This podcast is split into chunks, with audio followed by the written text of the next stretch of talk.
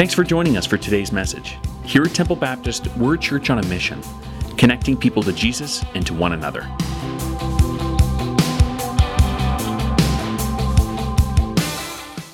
Well, this morning we're going to continue on this topic just for one more week on how to respond to suffering.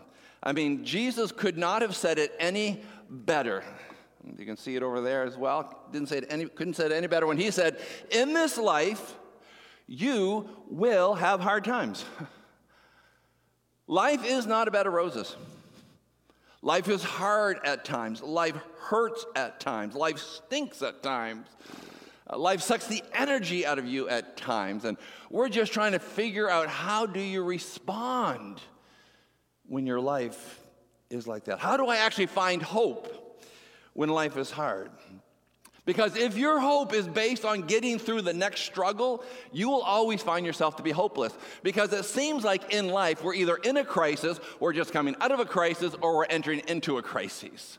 So if you think hope can be found getting through the struggle, oh, you're going to find yourself feeling hopeless all the time. See, that is life, hard times. So we cannot base hope on solving our problems. That's why we said we've got to set our hope on the grace that will be revealed to us at his coming. Setting our hope on heaven for what awaits for us. And suffering does not mean that God has lost his grip on things that are happening all around us. No, God is in control. He does hold all things together. The Apostle Paul actually said in Romans 8, I consider that our present sufferings are not worthy, are not worth comparing with the glory that will be revealed in us. I mean, there's a man who spent a lot of years in prison, and he said, I, You can't compare the two for what awaits for us. He goes on to say later in that same chapter if God is for us, then who can be against us? Uh, these are verses I feel like I need to engrave in my heart, engrave in my mind. They're probably verses I should be hanging in my home and in my office. I need to be reminded of that. That really our hope is bound uh, uh, up in the fact that He is in control even when we find ourselves suffering. Paul also says in that same chapter, and we know that in all things, let's see that, all things, not most things, not 98% of things, not just the good things. He says, and we know that in all things God works for the good of those who love him, who have been called according to his purpose. That's just another reminder that God is always at work, and sometimes it's just that he's working behind the scenes of our life. We don't see it, but he is at work which is a reminder to us there is no meaningless pain, there is no worthless suffering, there is no useless trial in our life. He is in control, taking things to his final destination. And what we need to do is do more than just announce these truths that God loves us and God cares for us. We got to do more than just articulate these truths. We got to take these truths of God being caring and gracious and kind and fully engaged in our truth. We need to embrace those in our life, not just have our head filled with those truths. I mean, Paul um, from prison writes a book, Philippians. The whole book is about joy, joy, joy. You almost think Paul had a mental breakdown. How do you write about those kind of things? Look at your life, Paul. You're in prison. The thing is, he, he, he grabbed, he a hold of, he embraced these truths that God does care for me. And God is in control of what is even happening in my life. These truths have to impact you. And I know sometimes we interpret what's going on in our lives. We, we think this determines what is really true, what is happening. And sometimes we allow our emotions to overpower what is actually true. And sometimes these emotions will say, well, God has abandoned you. God is the absentee father. He's the one who has forgotten you. No, no, no, no. No. No. The truth is, God does love you. God does care for you. And God is fully engaged, even in the details of your life. See what happens, Paul says in Romans 8 don't look at what you have seen, but look at what you haven't seen. See, we tend to just look at what's happening all around us. That's where our focus is. And of course, it's natural. And we forget to look at what we haven't seen, what is coming. And that's why our hope has to be towards the future of what awaits for us. So, with that, would you take your Bibles and turn to 1 Peter, or if you have an electronic device, turn to 1 Peter. We're going to be reading verses 13 through 16. By the way, verse will be also on the screen, but if you don't own a Bible, we'd love to give you a Bible before you uh, leave here this morning uh, as well. 1 Peter chapter 1. Let's uh, read this verses 13 through 16. We looked at this verse last week, you remember. Therefore, with minds that are alert and fully sober, set your hope on the grace to be brought to you when Jesus Christ is revealed at his coming. As obedient children, do not conform to the evil desires that you had when you lived in ignorance. But just as he who called you is holy, so be holy in all that you do. For it is written, Be holy, because I am holy. When I read through that passage, two words really stood out to me. Two words that I think really will help us in our responding to suffering. These are the words hope and holy. Hope and holy. I really believe that when the apostles were writing the scriptures at the time, I, I, like, I really believe they thought Jesus would return in their lifetime. I think they lived that way. And that's why when Paul, uh, Peter says that in that passage, you know, um, keep your hope on that grace that he will come back. In fact, doesn't it say in, uh, in Acts, it says, Men of Galilee, why do you stand there looking into the sky? Because I think when they gather and Jesus had ascended into heaven, they're all gazing, looking. I think they're waiting for him to come back. They're looking because they really believed that he would come back in their lifetime. It goes on to say, This same Jesus who has been taken from you into heaven will come back in the same way that you have seen him go to heaven. And so I think there was that expectation he's going to come back in our lifetime. The fact is, he can come back at any time. And of course, in verse 14, it says, As obedient children. I think Peter's assuming obedience is actually part of our lifestyle. It actually marks us as a Christian. If, obedience to, to, God's word and who He is is not something that characterizes our life, it may be some time, it may be time for us to do maybe a little bit of examination. He goes on to say, oh, "Do not conform to the evil desires that you had. Do not con- be conformed to the evil desires you have. When we are suffering." Beware of some of those old temptations. Don't go back to those old patterns of sin because when you are suffering, you will be tempted to sin. And Peter said, don't, don't, go back to those ways. Those were your former ways. And let me tell you, we have an enemy who does know our weaknesses and guarantee he will zero in on those. So he goes on to say, Do not conform to the evil desires you had when you lived in ignorance. That doesn't mean when you were dumb. That doesn't mean, oh, you were stupid. No, that's what he's saying. He said, Don't live in ignorance before, like, see, before you came to Christ, you didn't know necessarily right and wrong. Why did I do right? What, what is wrong? But once you came to know Christ, things changed. So before you came to Christ, so, you know, when I think of that, I think there's a temptation for Christians, by the way, that we try to put an expectation on someone who doesn't know Christ to live as though they do know Christ. When it's very obvious, obvious they can't, they don't know uh, Christ. I love when our culture embraces biblical values, but we can't expect that as followers of Jesus. I'm always telling believers to, to be cautious at your workplace. It, it's not your job to be uh, the, the swearing police or the drinking police or the morality police. I mean, I understand sometimes things can get rough and you maybe will say something every now and then, but that's not our job to police because the issue is not behavior, it's all about uh, a change of the heart. They're not a follower of Jesus. And so here's one of the struggles. We sometimes taking pride in what they see. 1 Corinthians chapter 5, sometimes that's what the church did. They took in pride in what people saw, not what was going on inside.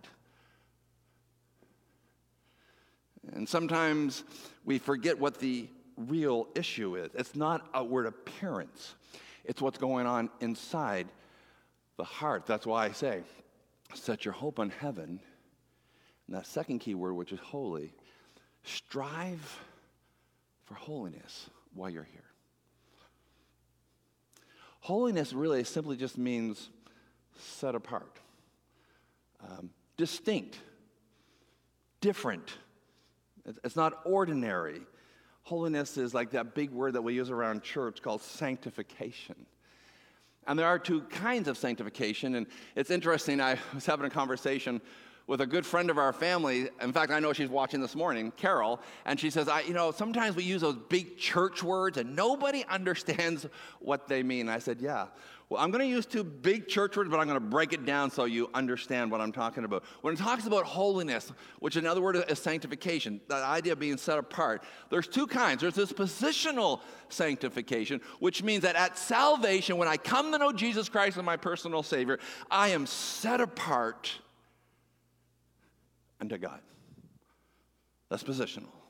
But then there's this also progressive sanctification that in your actions, you are becoming more and more like Jesus. So, areas in your life last year should not look like areas in your life this year. This year should look a little bit different than last year because we're becoming more set apart there should be a progress uh, in your life. There should be an area that you can look back and go, you know, I was really struggling here, but this year I see it a, a little bit different. It may not be huge, giant steps. Maybe you're just taking little baby steps, but you're seeing a difference in your life.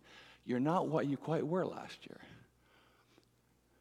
Uh, maybe for you, you had struggled with anger. Anger was a real issue. But as time is going on, you see these little baby steps. And all of a sudden, you find yourself maybe to be a little more patient. See, that's, that's progressive. God's working. Maybe for you, you know, you struggle with being selfish. And, and as God is working through you and in you, all of a sudden, you, you can sense that you're thinking about others first. That, that's a huge change. That's progressive um, sanctification. Or maybe you, you struggle with a, a gossip. You're, you're, full of biting criticism, but now you look back and you see how God is changing you, and now you become one who encourages people. You know, maybe for you it was it was about hatred. Like you just, you know, you, you hated people because you've always been hurt by people. But as God is working in your life, all of a sudden you find yourself, wow, I'm not what I was last year. I'm not what I, I want to be, but I'm not what I was last year. I find that I actually am beginning to care for people. So, holiness is not the absence of conflict or suffering, but holiness is obedience through the conflict and suffering. Job's friends didn't know that. Job, the man from the Old Testament, he lost everything, remember? Like, he lost everything. Not just his businesses, his finances, not just his home, not just material things, but he lost his entire family. And his friends came along and figured something is up because they thought it was incompatible that God would love you and care for you and you have suffering in your life. That was absolutely incompatible. Those two can't go together. That's what his friends thought. But remember what Jesus said, right? In this life, you are going to have some hard times. So I guess the question will be then, well, what is, well, then what is holiness? Let's first start with what holiness is not. That may give us a clearer definition of what holiness is not. Holiness is not gained by isolation. See, there, there's sometimes this tendency, we'll quote verses, you know, come out from among them, right? Be separate. And we think that means removing ourselves from the world. We like to have our own little gated Christian cul de sac, isolate ourselves. Maybe a little bit like how, you know, like the Amish community, they, they kind of, right? They're just a group unto themselves. No one lives among them. But I don't think holiness is gained by isolating yourself. Uh, some people think holiness can be gained by information. Hey, I read my Bible, I know all these truths about the Bible. I've got verses memorized inside out. I know lots of people who know their Bible far better than I do, but boy, they're not very loving people. I'm shocked actually at times because holiness is not gained just by information. You can have all the information you want in the world, but if it doesn't change you, what good is it? And I think we get confused because we, we feel like we know so much about the Bible, therefore I'm holy. No, no, no. Because holiness is not gained by information. And holiness is not gained by regulation.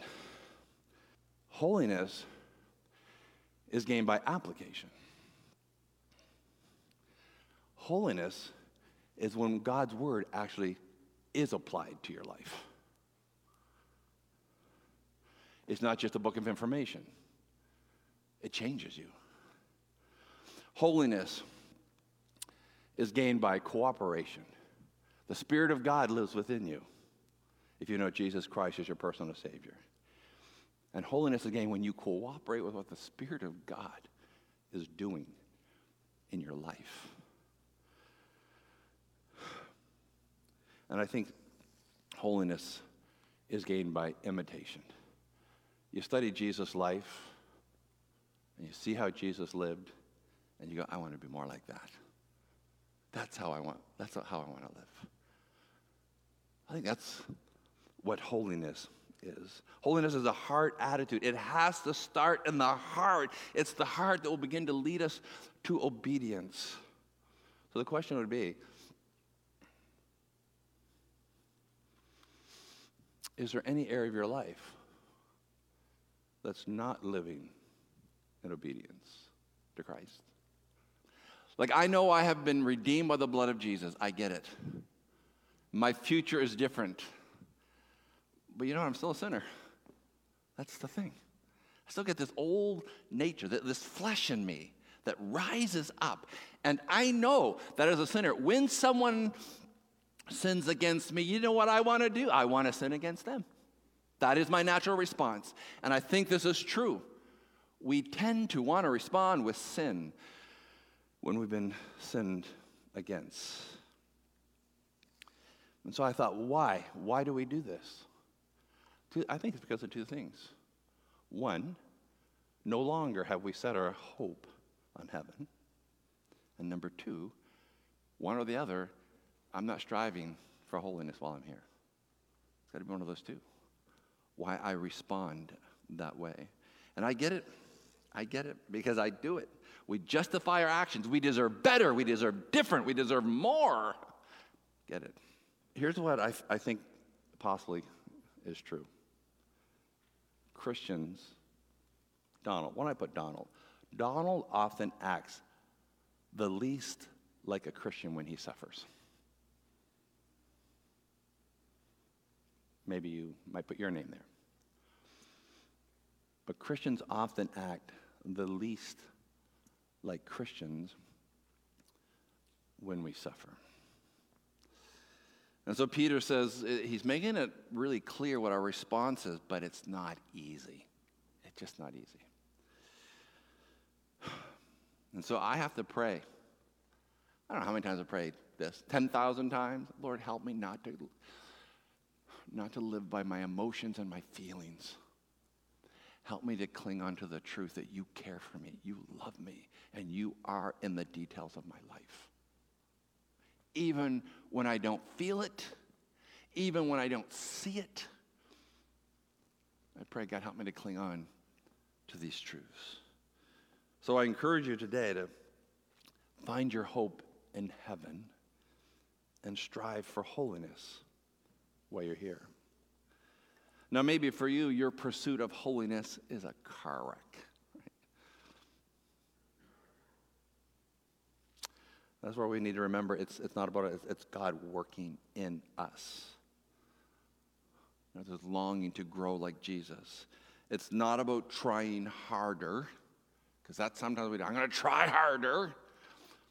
But it's really asking for God's grace to work in you according to his purpose. It's not about mastering your issues, it's really about having a new master that changes things. Listen, we live in a fallen world. Are we going to suffer as Christians? Of course we are. And so I want to tell you hang tightly to his grace and keep your hope in heaven and strive for holiness. Because I believe trials, suffering, crises, they test and they refine your faith. So you are more like Jesus than before.